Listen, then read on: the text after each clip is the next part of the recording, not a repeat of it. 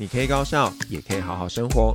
我是你的主播黄友明，让我告诉你怎么样做到高效又好好生活。呃，大家刚刚听到的歌呢，是以利高露演唱的《休息》。那呃，今天为什么会更新 Podcast？是因为呃，开启高效人生的心理课呢，出版大概差不多满一年吧。为什么会说差不多呢？是因为呃，在这个这个电商网站上写的是五月五号啦，那但是如果各位有拿到书的话呢，会看到它是写五月三号，所以就是说一个大概，也就是五月初的时候是这本书满一岁的时候。那呃，我要非常感谢有买书的朋友，以及有加入这个你可以高效也可以好好生活这个社团的伙伴。那当然呢，也非常感谢有收听 Podcast 的朋友，因为呃，你们让我多走了好一段路。因为本来一开始觉得他会不会跟之前那个不焦虑交易所一样，就大概做了十集左右，就觉得很像很像够了耶。但是这次想不到做了还蛮多集的，虽然当然前一阵子也就把 Podcast 稍微暂停了，呃，就是还在找这个方向吧。那呃，就是非常感谢大家的支持。然后这个书呢，其实也有再版了。那虽然数量没有这么惊人，但是我觉得也是一个肯定吧。就是呃，我自己很喜欢的东西，然后也让大家觉得有一些帮助。连在 Momo 都有超过一百本的销量哦，我觉得这个还还蛮让人开心的。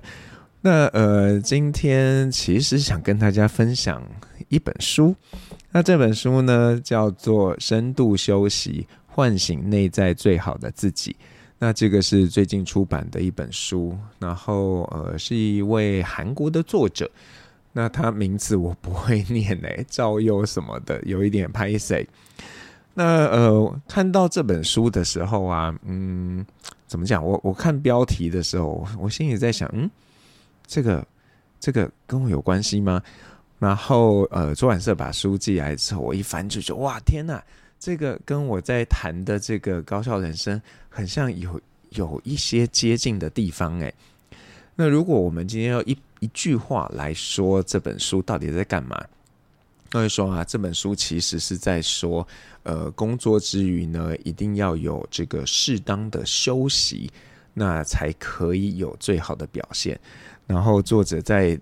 第一个段落就说，我们现在要做的事情啊，不是时间管理，而是能量管理。哇，看的真的是非常的认同啊，因为我觉得这个不就是我在跟大家说的事情嘛，就是说。你今天呃可以这个高效，但是呢，其实真正的重点并不是要赶快把事情做完嘛，而是说你要去规划你自己的能量，哪些时候做什么事情，哪些时候是应该好好休息的。那如果你可以做到这一点的话，嗯，才能够真的呃，可能生活上会是满意度最高的吧。那在书里面呢，这个呃作者介绍了一个研究，我觉得这个研究蛮值得跟大家分享的。那就是在一九九三年的时候呢，这个艾瑞克森教授啊，他为了检视，就是今天如果做这个规律的训练，哎，这个效果到底怎么样？所以呢，他就呃找了这个三十名柏林音乐学院的小提琴演奏的这些演奏员，把他们分成三组。那第一组呢，是预计毕业以后会成为专业的这个独奏家，然后他们实力也是最好的。那第二组呢，大多是呃有希望成为这个管弦乐乐团的成员，实力还不错。那第三组呢，可能他们嗯实力没有那么好啦，就是演奏的实力没那么好。那他们是想要在毕业后呢，可能去当音乐老师。那除此之外，他们这些人其实大概都在八岁左右开始学小提琴。好，所以他就呃给他们一些这个问卷调查，了解说，诶，他们的时间分配是什么样子的？那结果呢，他发现呢，就是呃想要成为这个专业演奏家，不管是独奏或者是在乐团里面的，那么平均呢一周的练习时间是二十四个小时。那第三组呢，他平均一周只练习九个小时，也就是说是其他人的三分之一。那也就表示说啊，你看你练习啊，对你演奏实力是有很大的影响。但是呢，这个 让人惊讶的并不是这件事情，而是后面就说，呃，他们其实啊都觉得，就是所有的学生呢都觉得这个独自练习呢是对于演奏是最有帮助的。那这个前两组就是未来希望成为职业的乐手这两组呢，他们他们一天呢平均会练习三点五小时，但是呢。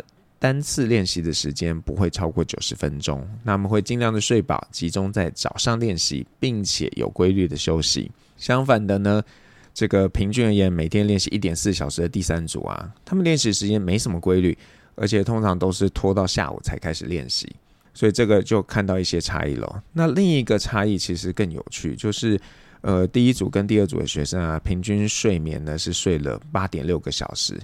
那第三组，我就觉得，哎，你们练习那么少，你们应该可以睡比较多吧？结果也没有啊，他们睡得反而比较少，大概是七点八小时。那呃，另外也发现呢，这个前两组啊，比第三组更常睡午觉。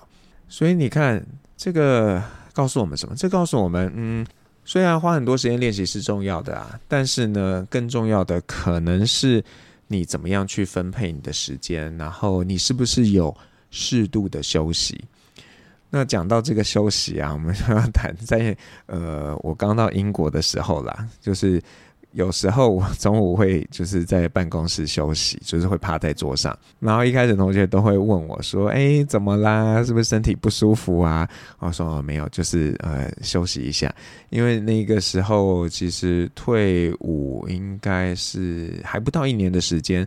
那在当兵的时候，呃，男生 如果有听众是呃曾经当过兵的男性朋友，你应该知道，在当兵的过程呢，我们通常中午会有一个可以小小打盹的时间。那因为当兵的时候通常是非常早起的，大概五点六点就要起床了。那你呃又要出勤啊什么的，如果中间没休息的话，其实是嗯非常累的，所以就会有这个休息的一个过程。那呃，这个书里面呢，其实讲了很多的事情。那他还介绍了一个名词，我觉得是呃要跟大家分享的。那我想大家可能都听过心流嘛，就是大家会觉得啊，心流就是呃这个取决于一个人是不是可以成功的一件事情，就是说你可以很投入啊等等的。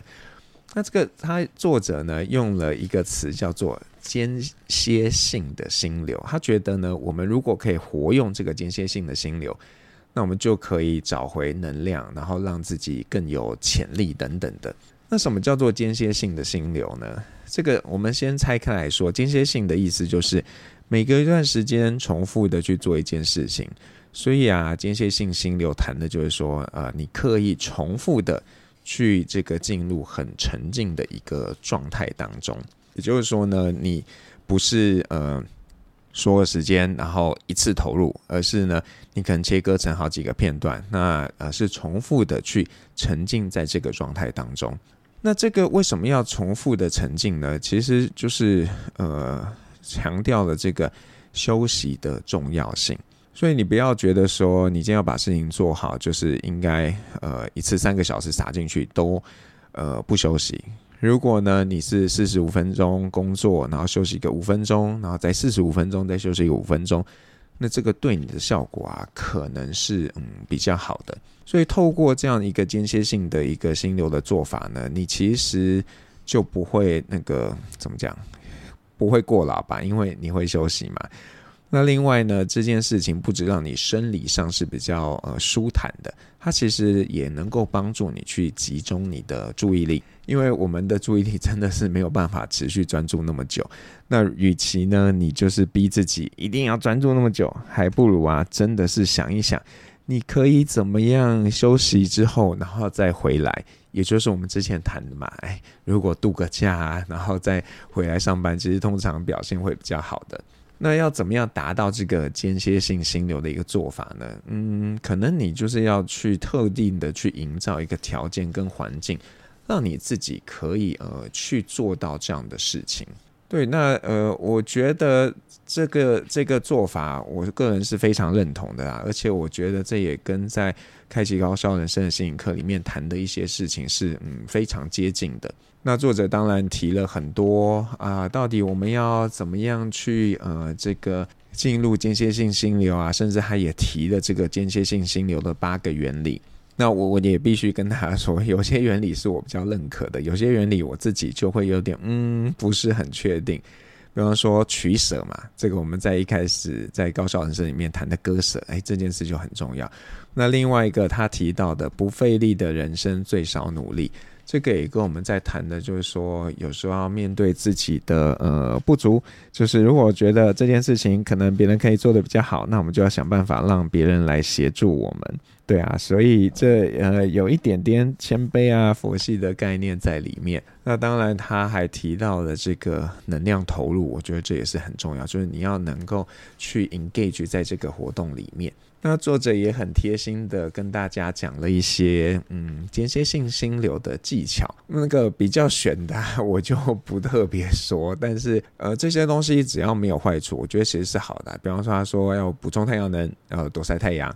然后，呃，这个第二个就有点怪了，就是说跟大地连接要接地，嗯，好，然后呼吸嘛，然后啊，低头听冥想啊，睡午觉啊，限制使用电子产品这件事情，我觉得对现代人来说真的是非常非常重要的。那他还提到了，呃，断食和节食对我们有帮助，散步跟自己提问，然后。什么艺术家的约会，然后刻意的留白，那我觉得这些大体上其实都是呃还蛮好的，对啊，所以大家真的可以去呃检视一下自己的生活，想一想，诶，你是不是呃有点过劳了，让自己太满了？那这里头讲的事情其实也都不会很难的，是真的就是可以做到的。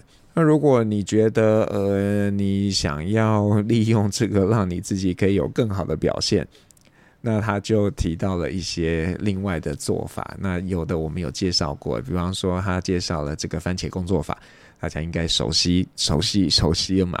那他提到要深度的休息，然后要呃尽可能的沉静。那另一个我们也介绍过，就是百分之二十的法则。还有啊，一个这个也是我们在谈的，就是。呃，那个时候我们在谈固执嘛，用同样的模式来做，也就是说要系统化我们的行为。对，所以各位可以发现，就是其实很多的道理呢，它可能是呃会走到同一个方向的。这这是我自己的觉察啦。然后，那虽然我刚刚有说，这书里面可能有一些谈的东西，我不见得是。呃，百分之百的确定的，那主要会有这样的一个考虑，都是因为它，嗯，可能没有那么明确的科学证据。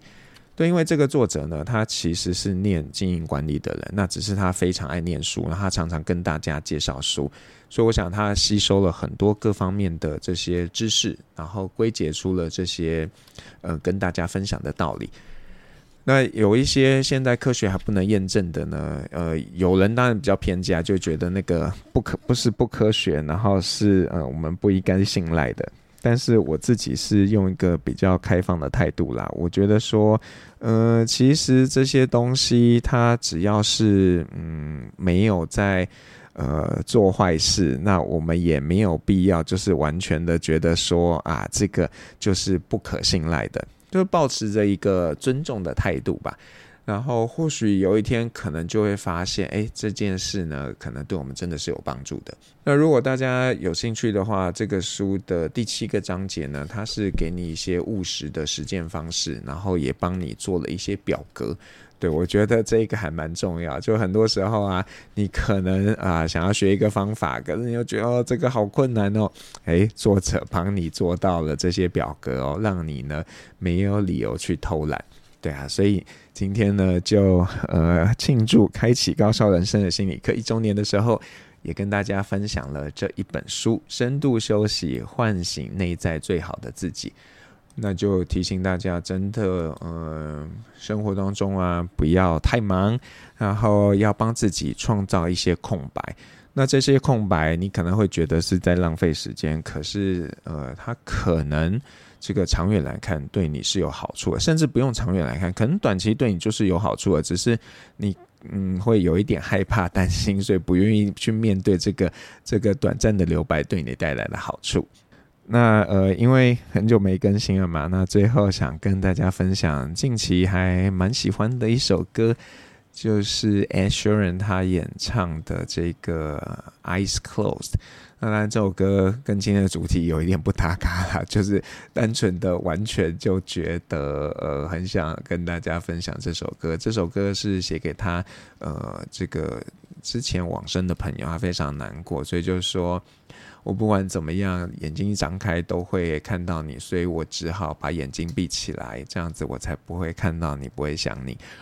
嗯，那呃，不知道大家多想念这个 podcast，我也不知道啦。但是其实你总是可以去听生活中的心理学博士电台。那等我们哪一天呢，准备好了，那就会再回来这边陪大家。那如果呢，你真的很想我们的时候，就。闭眼啊，不能闭眼睛啦！你应该就是回去听之前的节目嘛，对不对？那就呃把这首歌送给大家。那也希望在不久的未来就可以再跟大家在这个频道上相会。我是黄耀明，那我们就下次再聊聊怎么样高效又好好生活喽，拜拜。